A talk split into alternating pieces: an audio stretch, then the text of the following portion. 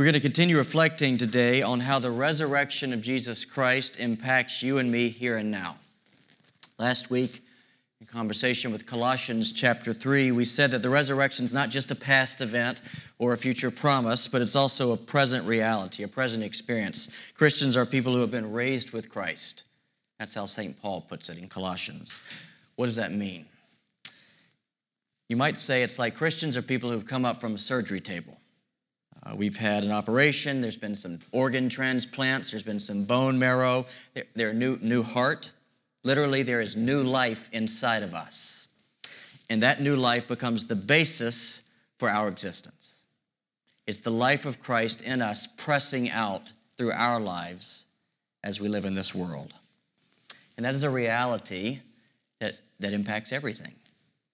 Uh, touches our minds and our friendships, how we use our our money and our bodies, uh, our time, at, our time, how we spend our time and our time at work. We talked about that last Sunday, and, and we're going to talk this Sunday about how it impacts our use of material resources and money and, uh, and, and resources and all of that sort of stuff.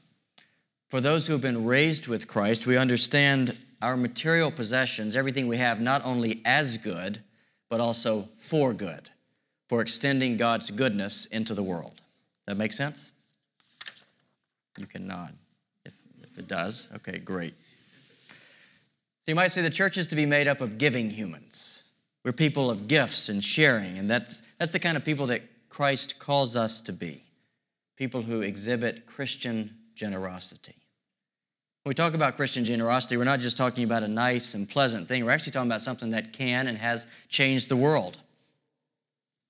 At least once a week, sometimes more than that, uh, I get email, emails, articles, things like that, that lament the state of our culture. They, they bemoan the hedonism of our culture. They lament the uh, materialism of our culture, the secularism of our culture. They tell me that our culture is in a bad way. Uh, we, they, they tell me that our society is becoming increasingly inhospitable to Christ and His church. Now, when I read articles like that, I often reminisce about the church of the first three to four centuries AD the church as it existed in the Roman world. Because that church grew and prospered and flourished in circumstances that are far more inhospitable than our own. It didn't just get by, it thrived, it blossomed and bloomed.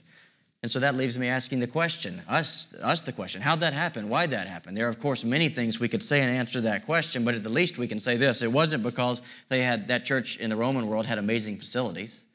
They didn't have any facilities.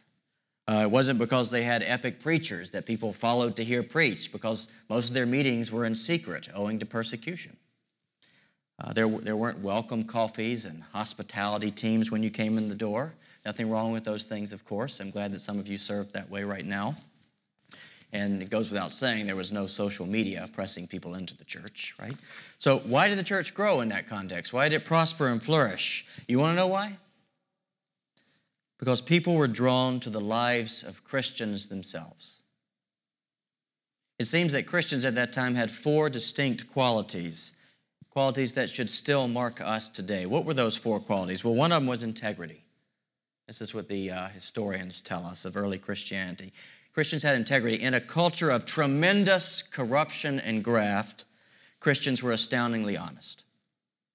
Christians also had sympathy. In a culture of uh, uh, of, that was notorious for violence and brutality. That was the, the Roman world. Christians practiced mercy and forgiveness. And then there was chastity. In a culture that was known for sexual licentiousness, Christians dared to practice sexual monogamy and commitment. And last but certainly not least, there was generosity. In a culture known for extreme selfishness and the neglect of the most vulnerable and marginalized, Christians were radically and promiscuously generous to all people, and especially the poor. To generosity. That's where I want to land today as we reflect on how being raised with Christ, our present reality through the Holy Spirit, reconfigures our attitudes, our actions, and our habits surrounding our money and our resources. This isn't about church budget today. It's about being aware that right now Jesus is here attending to us, and that right now He's working to form us into a people of astounding and robust generosity. You might say His Spirit is here to transform our moral DNA. this does not translate into one off giving at Christmas time. We're really talking about a lifestyle, a habit of life that's marked by generosity. And a lot of us, myself included, may need some help in this department. As Oswald Chambers, who wrote wonderful Christian devotionals, as he once observed, some of us are like the Dead Sea, taking in but never giving out because we're not rightly related to Christ. And we need to be rightly related to Christ in this area because, because Jesus basically says, if you are my followers, you will be a people of profound generosity. Profound generosity is one of the ways that you will bear witness to me in a society that is every day becoming similar to that culture in which the early church thrived. That's what Jesus is saying. As we dwell on this central feature of authentic Christian life, we're going to actually enter into conversation with Jesus himself. Jesus' teaching about money, if you read the New Testament, you'll know this. His teaching about money is staggering. It's one of the things he talks about more than anything else.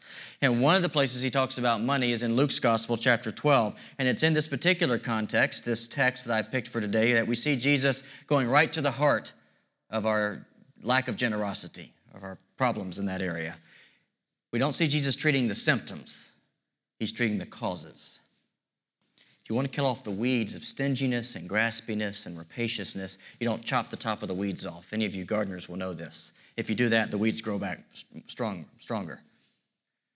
You got to get the roots, and that's what Jesus is doing.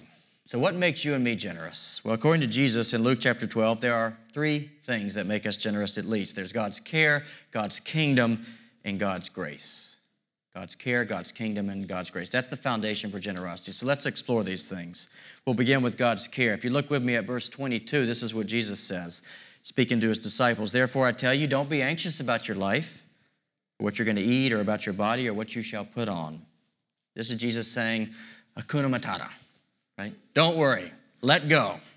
Now, we always knew Jesus was kind of otherworldly, but this seems to really drive home the point because what he's talking about here is an issue that is very real and very raw for many of us. The Greek term that's translated anxious there, actually, you know, it means anxious. It means restless, angst filled concern. When that type of anxiety fills us, when it fills me, this is what happens. One of the most common byproducts is self preservation. We start acting like turtles. We turn inward like turtles into our shell. We turn our resources inwards. We become squirrely. That's what I used to do when my sister would pillage my piggy bank. My sister Laura, I have three of them. Laura's the thief in this particular story, right? I began to notice a depletion of resources from the piggy bank. And that was not a good thing because the money in that piggy bank was for Roger's Matchbox cars. You know, a little bit bigger than micro machines, right? Matchbox cars. And Matchbox cars were my happiness. So Laura was destroying my happiness in my life. So I had to develop a contingency plan. I took the, the dollar bills out of the piggy bank and I hid them around the house in the books. Kind of like bookmarks. They weren't sticking out the top or the bottom, so you couldn't see them. That was my contingency. That was my self preservation in the face of this apparent crisis, but it ended up in self defeat. Because there's an irony. I could never remember which books I put the money in. and the Rebel Homestead has a lot of books. So, so what you see is my original anxiety, my original anxiety problem was never really alleviated. And that's exactly how it often is with anxiety about our material well being. It drives us into self preservation at all costs, and it leads us to do silly and foolish things.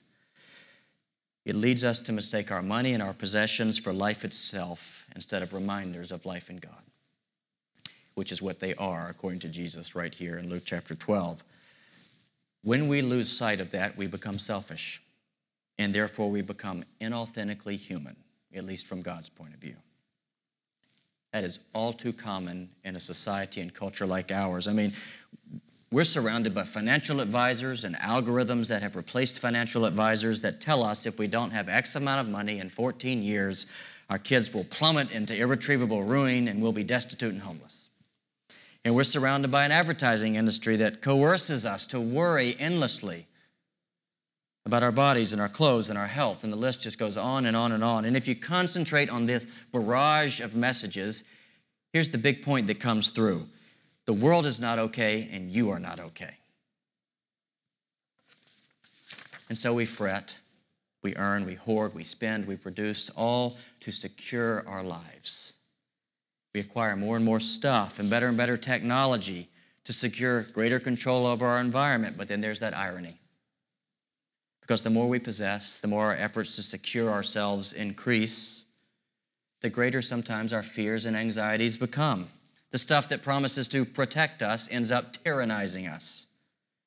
There's more to lose. And so our happiness remains quite brittle. Have you noticed? So here we are, affluent, organized. We have no lack. We've got abundant food at every meal. Even if you're out of work, you can find abundant food at many meals for free in this city, UGM and many other places, right? That's how we are. Yet we feel overwhelmed and out of control and afraid and anxious. By the way, what I'm saying here does not apply to those of you who may struggle with anxiety that's chemical or neurological. This is just regular old anxiety, the kind that afflicts everybody. It's into this situation that Jesus speaks. And what does he say? He talks about flowers and faith. Look with me at verses 27 and 28. This is Jesus speaking. Consider the lilies, how they grow. They neither toil nor spin. Yet I tell you, even Solomon, he was a splendid king from bygone days. Even Solomon, in all of his glory, was not arrayed like one of those lilies. But if God clothes the grass, which is alive in the field today and tomorrow thrown into the oven, how much more is he going to clothe you and take care of you? Oh, people of little faith. That's Jesus.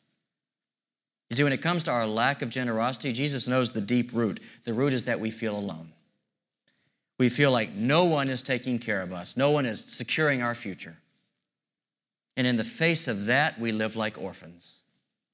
A spirit of scarcity takes hold of our minds, and our fists begin to clench tightly around whatever it is that we may possess. Well, Jesus unmasked the lie at the center of that phenomenon by telling us to look at the lilies and look at the birds. That's verse 25. By the way, bird watching, so far as I can tell, is the only hobby that Jesus ever commends. So maybe it's time for us to take up ornithology. Like John Stott, actually, he was big into ornithology.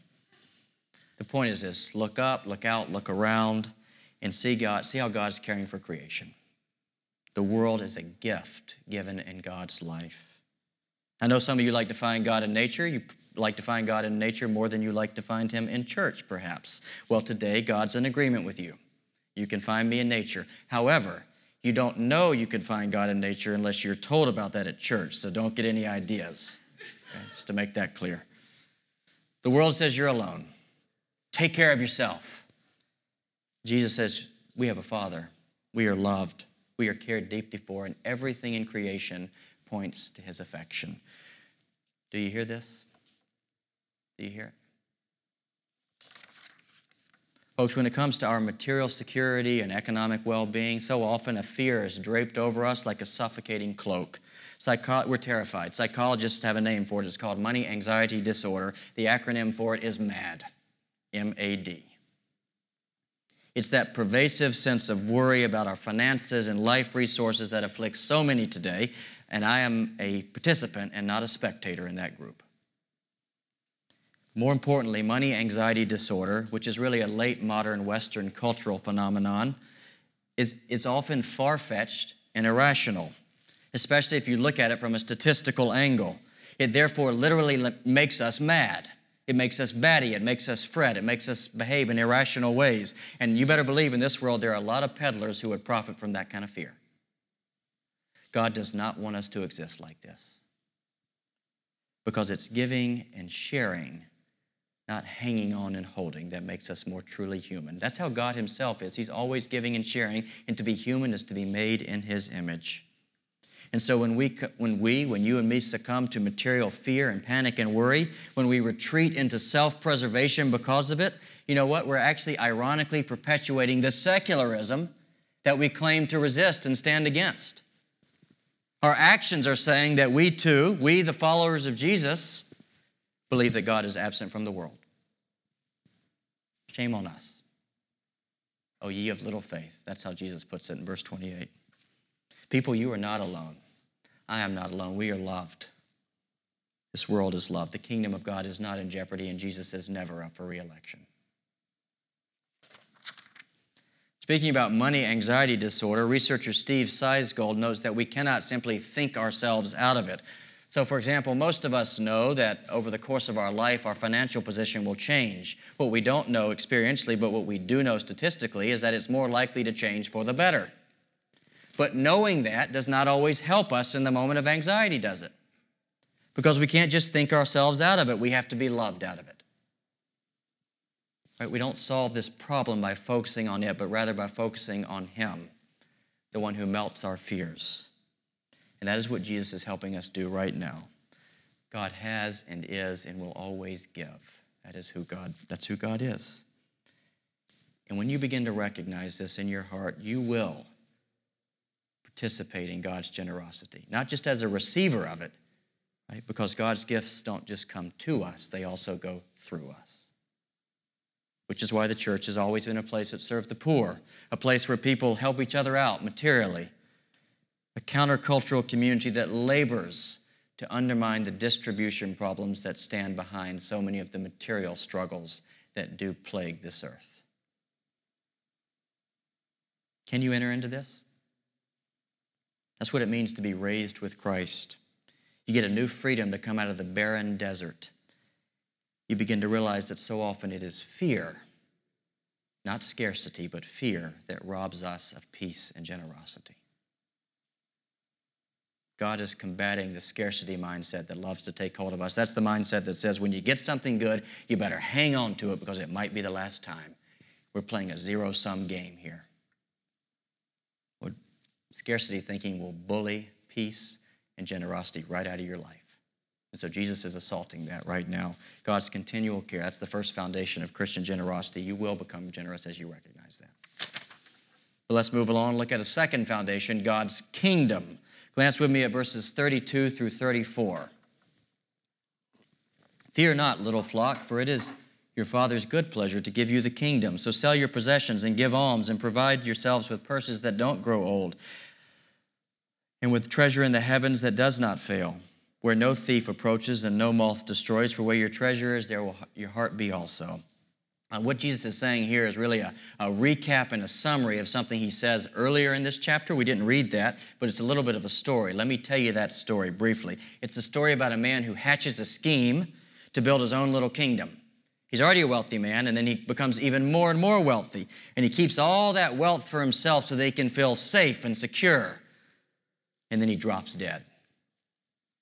Well, his wealth couldn't help with that. And where he is now, cash doesn't matter there. Jesus is saying we don't need to do that because God is pleased to give us a kingdom, a kingdom that never ends. We don't have to make our own kingdoms and build our own kingdoms. What we need to do is live as good citizens of God's kingdom, which means just letting the values and the priorities of that kingdom shape the way that we do life. That's the call of Christians. And as this call relates to money and resources, here's what I want you to see. Verse 33b Jesus is not against money, having money, using money. He's against bad investment strategy. Here's what you can be certain of moth, rust, thieves, the force of entropy, the corrosion of sin and time and nature. Because of sin, everything that is shiny, begins to fade. It's why we have plumbers and mechanics and plastic surgeons. That's the state of our world. And in that setting, we need to be raised with Christ so that we don't make foolish and fatuous investments. I love that word, fatuous. I learned it this week. It means idiotic, absurd, fatuous. We don't want to make fatuous investments. And we're prone to do that, to be honest. It's second nature, as they say. It's second nature to work for and to procure and to invest in stuff, and in fact, entire modes of existence, to set up entire modes of existence that aren't going to last. And Jesus is looking at us and into that situation saying, Why would you do that? I don't know if he yelled it like that. Why are you obsessed with building up security and treasure in this present world? It's almost like Jesus is a financial planner with a time machine. He's seen the big view and what's his portfolio recommendation? The kingdom of God. Which is just, just to say the gospel preached and community formed and disciples made and forgiveness extended, lives changed and the poor empowered, and people prepared for death and for eternal life and eternity. Christians are people who order our lives around this. That's, that's the kingdom in which we invest. Friends, Jesus is not against money and against planning, he's against bad investments. Investments that are obsessed with this world, investments that assume that this world is all that there is, investments, therefore, that are very likely to be selfish and self preoccupied and self aggrandizing. We don't buy into that. We give. We're known for generosity. So much so that in this city, for example, people pay less taxes because Christians are so generous. It has been said that we eat, drink, and be merry, for tomorrow we die, and that's it. Your kingdom is expired. Well, that's not how it works with God's kingdom, which is the kingdom we've been given. Verse 32. The word for investing in that kingdom is generosity. Jim Elliot once said, She is no fool to give what she cannot keep, to gain what she cannot lose. That's it. Now, our predecessors in the faith got this. They didn't just understand it, they lived out of it. And in fact, in the late Roman context, if you look back at church history, you'll see that they ended up turning the world upside down. It's astounding. This message still has the same power to do that. Let me read you a little excerpt from a second century letter. It's called the Epistle of Diognetus. And it gives us a sense of, of how early Christians operated in those first two or three centuries. Beautiful stuff here, right? It says Christians, uh, you know, they lived in different cities and they followed the customs of those cities with regard to what they wore and what they ate and their ordinary conduct. But Christians also displayed to us their wonderful and confessedly striking mode of life. Because while they dwell in their own countries, they dwell there as sojourners. As citizens, they share in all things with others, yet they endure all things as if foreigners. They have a common table, but not common beds. They are in the flesh, but they don't live after the flesh. They pass their days on earth, but they are citizens of heaven. They obey the, the, the, laws of the land, but they actually surpass the laws. They love all people, even if they're persecuted by so many. They are poor, yet, yet make many rich. They are in lack in all things, yet they abound in all. That's a picture of normal radical Christianity at that time. Those men and women got what Jesus is saying right here in, in Luke chapter 12. They practiced it. The question is, will we? Will we? God's kingdom has been given to us, and the Spirit is here to lift us into something more stunning, more permanent. That's the foundation for legendary generosity. And my hope and prayer is that St. Peter's will be part of that legend. On we go. A third foundation for Christian generosity in Luke 12 with Jesus' words, uh, we, might, we, we can call this one God's grace. And to be honest, it's all over this passage, but let me just focus in on a few verses, verses 29 through 32. This is what we read. And do not seek what you are to eat and what you are to drink, and don't be anxious of mind, for all the nations of the world seek these things, and your Father knows that you need them. Instead, seek his kingdom and these things will be added to you as well. Fear not, little flock, for it is your Father's good pleasure to give you the kingdom. So, once again, we're taken to the doorstep of generosity. That's very clear from verse 33, which follows right after this, where Jesus says that, therefore, sell your stuff and give. Be generous because of that reality that I have just painted. There are many reasons people give, many reasons people in here give. Some people give out of guilt. Voltaire once said that every person is guilty of all the good they did not do. Right? Some of us really feel that. And to make amends, we give, and our giving is almost a form of atonement. Others of us give out of duty. We give because it's the right thing to do. That's the way, that's the reason John D. Rockefeller gave. This is what he said. He said that every right implies a responsibility, and every opportunity implies an obligation, and every possession implies a duty. And then there's some of those who, some of us who give out of pride, right? That we give to feel better about ourselves, to be confident that we're good people. That kind of reminds me of the Pharisee that Jesus talks about in Luke chapter 18. The Pharisee who went out and prayed these words Thank you, Lord, that I'm not like other people. I fast twice a week and I give tithes on all that I get. He was a real, uh, the epitome of humility, eh? Smug self assurance. But here's what I want you to see. All those, there's a problem with all three of those reasons for giving, because in all three cases, you're giving to get. You're, you're trying to get a clear conscience if you feel guilty. You're trying to obtain the moral satisfaction of having done your duty. You're trying to, to get a boost in your pride so that you'll feel like a good and decent person. You're giving to get. And according to Jesus, that's the wrong reason. That's the wrong reason. The basis for Christian generosity is gratitude. It's right there in verse 32. It is God's good pleasure to give you his kingdom. Let me put it like this authentic Christian generosity is grounded in what God has done for us, in what God gives us. That's the treasure that causes us to stop clenching our treasure. When the grace of God takes hold of your heart, when it really gets in there, your attitude towards money and possessions and material existence will do a 120. Verse 33, where Jesus says, sell and give, that's not just a metaphor. Jesus is forming us into people who freely and radically and concretely give. People who make a dent in our net worth, no matter how big or small it may be, for the sake of the world. Grace makes gratitude, and gratitude makes generosity. That's what Jesus is teaching in this little lesson. But you know what? Jesus didn't teach that. He didn't just say that, he actually embodied it. He embodied it when his body hung on a Roman cross. St. Paul sums it up this way in 2 Corinthians chapter 8. He says, For you know the grace of our Lord Jesus Christ, that though he was rich, yet for your sake became poor, so that by his poverty you might become rich. Did you hear that?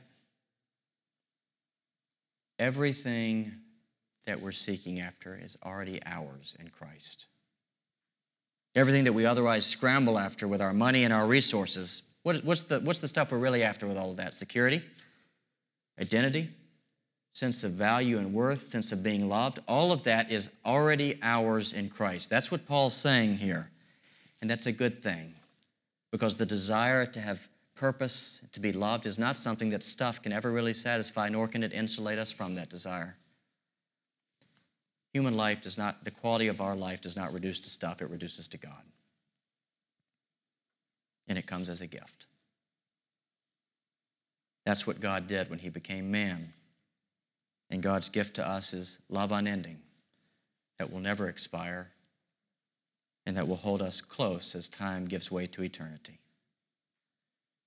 That gift came to fruition on the cross of Christ because it is right there on that cross that we see the Prince of Heaven liquidating his assets, divesting his fortune, living in poverty, suffering for our sins, dying our death, and giving it all away to make poor sinners rich. That's the Christian gospel.